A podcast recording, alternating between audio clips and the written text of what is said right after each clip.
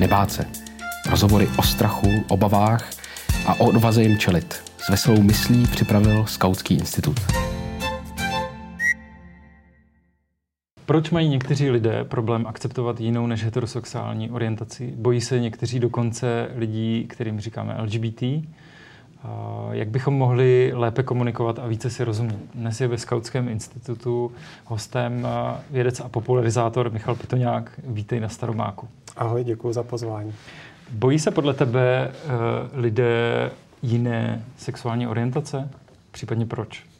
Já si myslím, že se lidi nebojí. Určitě strach bych nepoužil jako to slovo. Obecně bych řekl, že se neorientují v těch všech orientacích, které v současnosti už eh, jsou běžně eh, ve veřejném prostoru nějak diskutovány.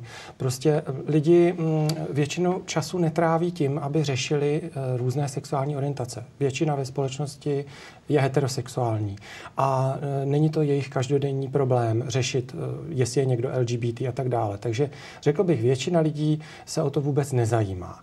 A pak eh, z těch různých médií, z různých zpráv eh, se doslýchají často nesrozumitelné informace. Pro ně nesrozumitelné informace o tom, že eh, třeba pansexuálové nebo transgender lidi nebo mm, bisexuální ženy mají to a to a to. A oni se v tom neorientují, protože vlastně spolu ve společnosti žije celá řada generací a každá z nich byla vychovávána a vyrůstala v jiném období. A to, jak se vlastně eh, měnil pohled na sexualitu a sexuality za posledních, řekněme, 100 let, bylo tak několikrát a radikálně jinak, že se v té změti lidi nevyznají. Takže by se dalo říct, že to je spíš strach z neznámého, z něčeho, v čem je těžké se vyznat pro někoho. Přesně tak. Já si myslím, že to o tom, eh, že pro lidi je jako nepohodlný se pohybovat eh, na tenkým ledu na neporozumění té problematice. Teďka eh, vlastně mm, vůbec ten zájem o ty informace už lidi musí nejdřív mít. Čili když to vlastně většina neřeší a jenom se o tom tak nějak doslýchají z médií, tak oni to nepotřebují třeba ani ke svému životu vědět. A proto, když se s tím setkají například, protože někdo v rodině je vlastně jinak sexuálně orientovaný, tak je to většinou něco neočekávaného. Hmm. Jak jsme na tom vlastně v Česku? Protože někteří lidi tvrdí, že v Česku žádný problém není. Že lidé s jinou sexuální orientací jsou v pohodě přijímaní. Je to skutečně tak? Tak to je, myslím, taková ta klasická otázka tolerantnosti Česka. E- když bychom použili české slovo, místo tolerance bychom použili snášenlivost, tak bych řekl ano. Češi snášejí vlastně lidi s, s jinou sexuální orientací, zvykli si na to, že ne všichni lidi jsou heterosexuální a e, tak nějak snášejí to, že sdílejí ten e, prostor společně. Ale je to vždycky s nějakými e, podmínkami. E, například e, je často takový názor, aby se lidé venku nějak neprojevovali, aby si to takzvaně nechali na doma. Což už je vlastně taková ta podmíněná snášenlivost. A je to určitě eh, pohled, který má daleko k nějaké společenské akceptaci, k nějakému přijetí té sexuální rozmanitosti, k nějakému eh, začlenění, integraci lidí s různými sexuálními orientacemi do, do společnosti, do jejich institucí, do možnosti eh, zakládat rodiny, normálně fungovat v té společnosti. Tak to si myslím, že tam eh, určitě nejsme. A jestli jsme, řekněme, nějak v, relativně v pohledu eh, celoevropském v 90. letech byli spíše na předních příčkách, tak v současnosti už jsme spíš na těch zadních příčkách, co, se, co se týče toho eh, vlastně postupu v přijetí těch různě orientovaných lidí do společnosti. Jak je to možné? Uh, Řekl bych, že to je možné díky tomu, že to není součástí nějaké politické diskuze. Že vlastně ty otázky a problémy a potřeby nebo vůbec ta přítomnost eh, neheterosexuálních nebo LGBT lidí ve společnosti je hodně přehlížená. považovaná za něco velmi menšinového, velmi nevýznamného. A proto určité velmi dobře organizované skupiny v průběhu 90. let eh, a začátkem 21. století dosáhly některých milníků, jako například zavedení registrovaného partnerství. Nicméně potom se jaksi ustálila celá ta, eh, eh, celý ten pokrok, řekněme, v té integraci, v té emancipaci a nějak to ustanulo. A v tom ustanutí se nacházíme dlouhodobě už vlastně od roku 2006, což je teda 14 let, přičemž ostatní země šly ku předu. Eh, v integraci. Zavedli institut eh, rovného manželství, zavedli adopční práva, různé podpory pro vlastně zakládání rodin, například umělé oplodnění pro lesbické ženy a tak dále. A to všechno jsou určité eh, zákonné integrující prvky, které přinášejí LGBT lidem to, to, to zázemí, aby mohli ve společnosti fungovat. Která země by ti přišla jako dobrý model dobrý vzor pro Česko v současnosti? Já bych se asi úplně nesrovnával s nějakými zahraničními zeměmi, protože uh, každá ta země musí přijít vlastně na tu um, nějakou cestu sama. V tomhle ohledu bych řekl, že nejlepším vzorem by bylo Česko, které by se nějak otřepalo z toho, um, řekněme, z toho um, poklidného nic nedělání aktuálně a navázalo by na svoji historickou tradici, kdy skutečně bylo na předních příčkách. Například bychom neměli zapomínat, že už za první republiky tu byly snahy aktivní aktivní snahy o odtrestnění eh, vlastně homosexuálního styku a eh, nepovedlo se to v podstatě jenom díky příchodu eh, nacistického režimu. Přičemž později byly zase ty snahy utlumené díky příchodu komunistického režimu. Pak zase sexuologická škola česká přispěla významně k, k vlastně k argumentům o neléčitelnosti homosexuality nebo jiné sexuální orientace a tím přispěla k tomu odtrestnění a v 90 90. letech jsme byli velmi dobře uh, vlastně uh, aktivisticky organizovanou zemí v tomto ohledu, ale jak si uh, se to v současnosti uh, vytratilo. Jak, jak je to teda vlastně s těmi čtyřmi procenty neheterosexuálních lidí v populaci? Je to skutečně tak, nebo si dneska myslíme, že je to jiné číslo? Já jsem velmi skeptický k tomu, abychom stanovovali nějaké procento, hmm. podíl, nějakou takzvaně prevalenci nebo zastoupení eh, těch eh, vlastně neheterosexuálních lidí ve společnosti, protože my vlastně pořád nějak sexualitu vlastně dělíme. Rozdělujeme lidi do nějakých sexuálních škatulek a tak dále z mého pohledu eh, je sexualita eh, spojitý fenomén, velmi rozmanitý a nemůžeme ho rozkrájet do, do jednoduchých eh, nějak lehce definovaných kategorií. A to vlastně tomu odpovídají i výsledky současné vědy, kdy ty hm, nějak rigidní kategorie neheterosexuálních, například lesba, gay a trošku komplikovanější kategorie jako bisexuální osoby, v podstatě do určité míry ztrácejí na významu například pro mladší generace, které hledají eh, jiné pojmy, které by je lépe definovaly, například pansexuální, demis, demisexuální, aromantik a tak dále. A čili jako kdyby už tu nějakou rovinu sexuální orientace, nějakého teda, kdo mě přitahuje, jaké pocity ke komu mám, začínají být kombinovány s tím, Eh, na základě jaké genderové identity se mi kdo líbí, jakou intenzitu toho vztahu já chci mít eh, s tou druhou osobou, jestli mě eh, záleží na přítomnosti pohlavních orgánů té druhé osoby nebo jiných vlastnostech a tak dále, čímž vlastně znáším ještě větší zmatek do toho, o čem jsme se na začátku bavili, ale to je ta nějaká složitá realita té hmm. sexuality, kterou nemůžeme rozdělit. A tak když se vrátím k té otázce 4%, Záleží na tom, jak to definujeme. 4% vycházejí z takzvaných eh, Kinseyho zpráv o sexuálním chování, kdy on stanovil vlastně nějakou eh, škálu, na které se američané mohli najít v rámci rozhovorů toho sexuálního chování a na základě toho tehda velmi vlastně populárně eh, oznámil, že, ta, že to zastoupení těch neheterosexuálních lidí ve společnosti je daleko větší, než se předpokládalo. V současnosti literatura hovoří mezi 5 až 10 procenty, přičemž ale pod těmi 5 až 10 procenty si nemůžeme představovat geje nebo lesby, ale osoby, které do nějaké míry pocitují ty, tu přitažlivost k osobám stejnému pohlaví. A oni se mohou a nemusí chtít identifikovat s nějakými sexuálními kategoriemi. Připomeňme, že sexuální eh, vlastně orientace je nějak neměná. To, kdo nás přitahuje, eh, jaké pohlaví, jaká genderová identita a do jaké míry, to jsou většinou neměné charakteristiky té atraktivity. Ale to, jak se zaškatulkujeme, jak to pojmenováváme, to se mění a může se to měnit v závislosti na tom, jak tomu rozumíme. Takže proto třeba před 50 lety by muži o sobě řekli, že jsou homosexuálové. Později následkem vlastně různých eh, aktivistických hnutí, osobozeneckého hnutí by řekli, že jsou geové. Pak například eh, se zavedl termín queer a tak dále. Čili hmm. opravdu záleží na tom, jaké ty kategorie jsou dostupné.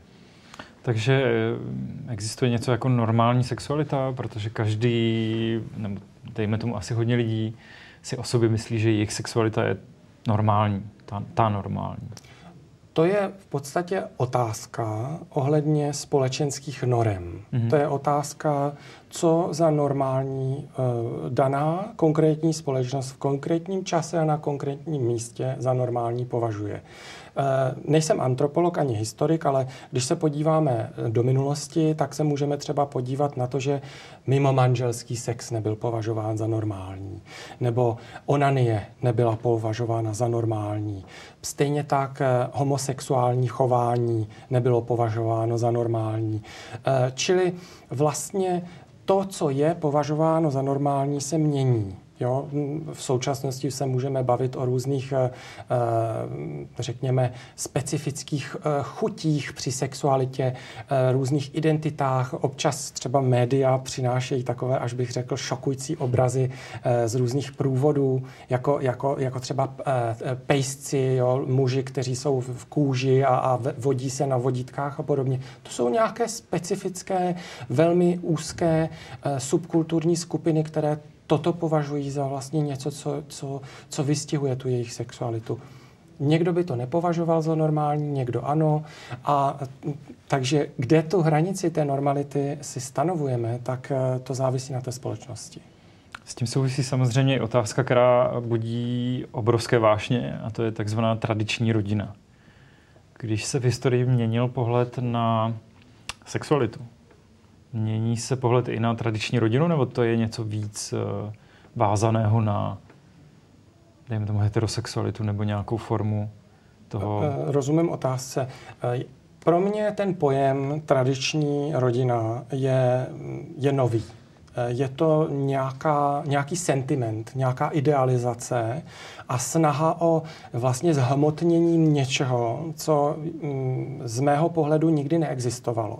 Protože eh, tradiční rodina, tak jak je dnes reprezentovaná, není, eh, nemá vlastně nějakého historického eh, předka, protože to se měnilo a určitě kolegové historici, antropologové by dosvědčili, že to, eh, co bychom mohli považovat za tradiční eh, hodnoty nebo tradiční rodinu z nějaké eh, preindustriální nebo počáteční industriální společnosti, by se velmi zdálně podobalo, o čem hovoří v současnosti lidé jako o tradiční rodině, což většinou vlastně se týká páru muž, žena a děti.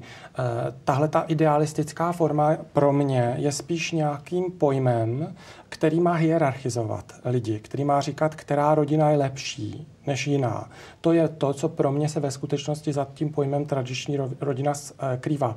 A tam už eh, do toho vstupují normy která rodina je lepší, eh, kde se dětem daří lépe.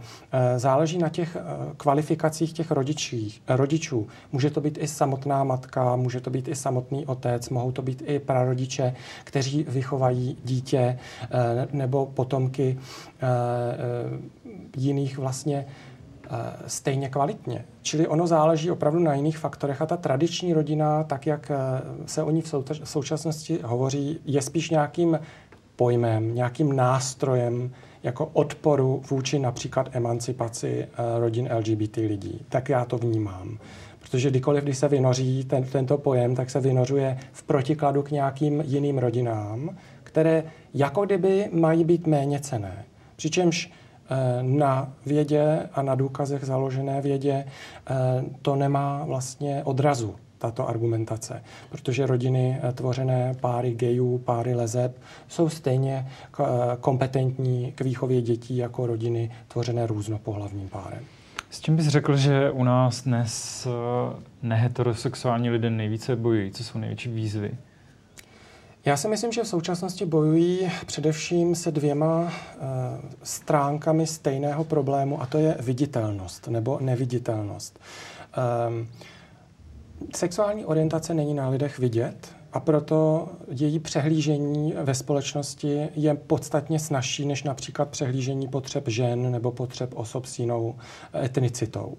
Takže uh, vlastně Oni potřebují nějaké způsoby, nějaké LGBT lidé potřebují nějak symbolicky zviditelňovat to, že jsou. Takže proto například víme o symbolu duhové vlajky, proto existují průvody a, a, vlastně hrdosti, ty prajdy a, a další způsoby, kterými komunikují to, že jsou ve společnosti. Ale zároveň ta viditelnost může být i nevyžádaná. Vidíme to v Polsku, vidíme to v Maďarsku, vidíme to v zemích, které se snaží vytvořit z LGBT lidí veřejného nepřítele.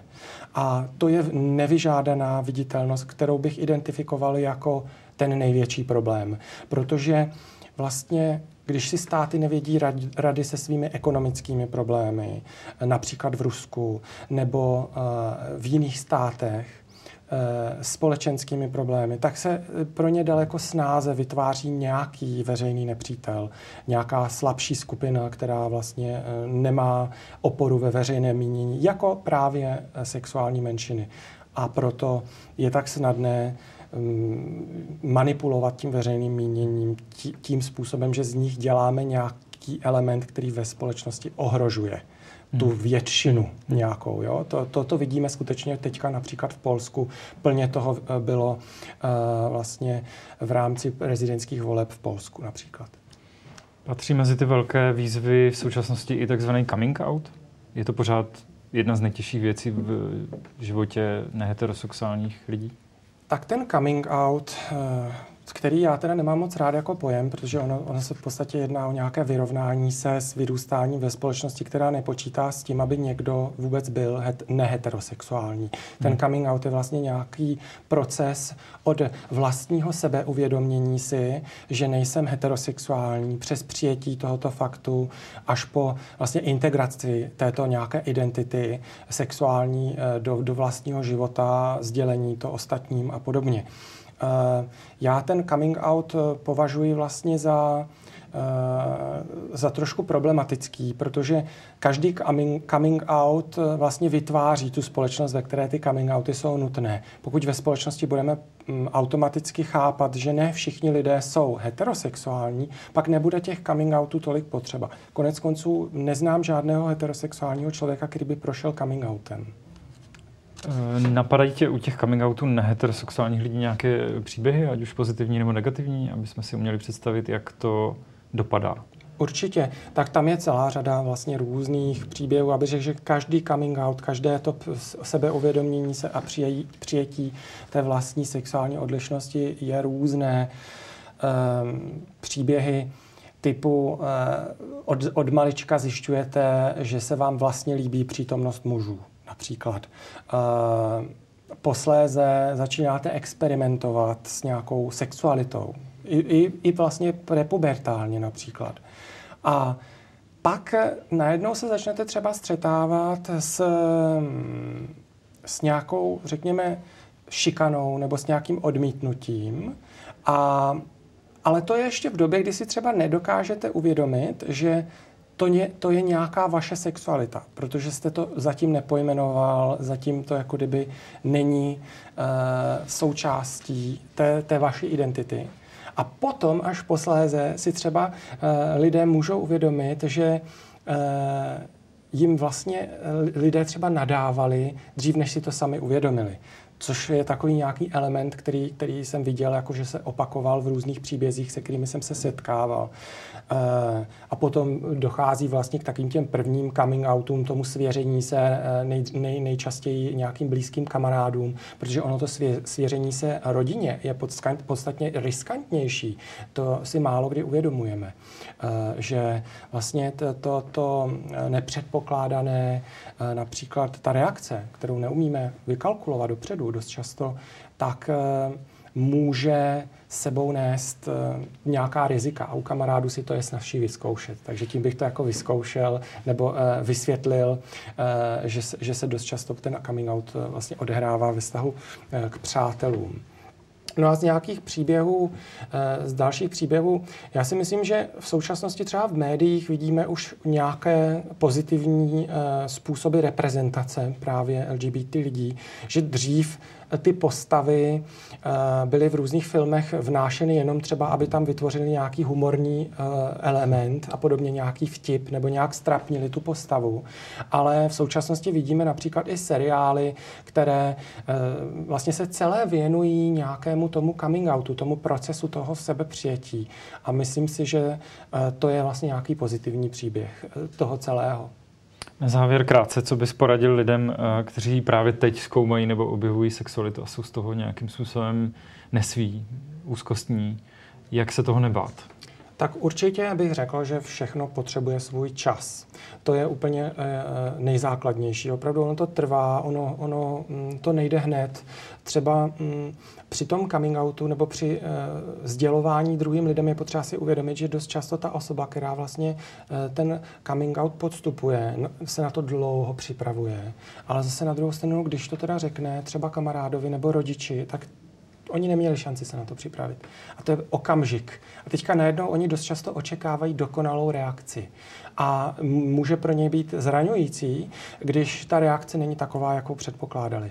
Ale tady bych určitě apeloval na to, že je potřeba si říct, dobře, oni na to nebyli připraveni, takže možná na začátku zareagovali zkratkovitě a e, vrátit se k tomu a třeba ta reakce za týden, za dva dny bude, bude úplně jiná. Takže to bych poradil, že to chce čas a že i když může ta situace vypadat sebe beznadějní v tuhle chvíli, tak třeba za půl roku, za rok, za dva eh, je ta situace úplně jiná a, eh, a pozitivní a že pro každého je v této společnosti místo.